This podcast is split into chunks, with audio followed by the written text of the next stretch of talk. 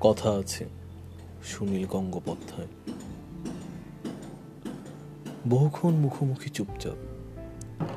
একবার চোখ তুলে সেতু আবার আলাদা দৃষ্টি। টেবিলে রয়েছে শুয়ে পুরনো পত্রিকা, প্যান্টের নিচে ছুটি ও পাশে শাড়ির পাড়ের দুটি পাই ঢাকা এ পাশে বোতাম খোলা বুক। একদিন না কামানো দাড়ি ও পাশে এলো খোপা। ব্লাউজের নিচে কিছু মিশ্রণ নগ্নতা। বাইরে পায়ের শব্দ, দূরে যায়, কাছে যায়, কারা ফিরে আসে? বাতাস আসেনি আজও। রোদ গেছে বিদেশ ভ্রমণে।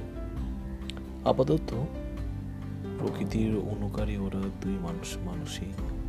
দুখানি চেয়ারে স্তব্ধ। একজন জলে সিগারেট অন্যজন ঠোঁটে হাসি থেকে হাসিটুকু মুছে না মুছে।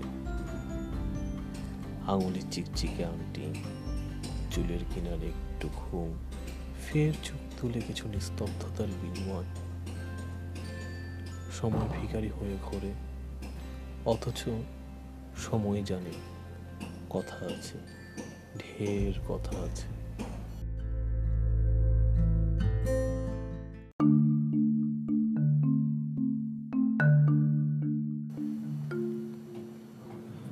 জয়ী নই। পরাজিত নই। সুনীল গঙ্গোপাধ্যায়। পাহাড় চূড়ায় দাঁড়িয়ে মনে হয়েছিল, আমি এই পৃথিবীকে পদতলে রেখেছি। এই আক্ষরিক সত্যের কাছে যুক্তি মূর্ছা যায়। শিহরিত নির্জনতার বুক টন টন করে ওঠে। হালকা মেঘের উপর ছায় একটি ম্লান দিন। সবুজকে ধূসর হতে ডাকে। আদিগন্তের ও টুকরো ছড়ানো ঢিলার উপর দিয়ে ভেসে যায় অনৈতিহাসিক হাওয়া। অরণ্য আনে না কোনো কস্তুরীর ঘ্রাণ। কিছু নিচে ছুটন্ত মহিলার গোলাপি রুমাল উড়ে গিয়ে পড়ে ফনমনসার ছবি। নিঃশব্দ পায়ে চলে যায় খরগোশ আর রোদ্দুর। এই যে মুহূর্তে, এই যে দাঁড়িয়ে থাকা, এর কোনো অর্থ নেই। ঝর্ণার জলে ভেসে যায় সম্রাটের শিরস্ত্রাণ। কমলার কোয়া থেকে খসে পড়া বীজ ঢুকে পড়ে পাতাল গর্ভে। পোলকা ডট দুটি প্রজাতি তাদের আপন আপন কাজে ব্যস্ত। বাবলা গাছের শুকনো কাটাও দাবি করেছে প্রকৃতির প্রতিনিধিত্ব। সব দৃশ্যই এমন নিরপেক্ষ।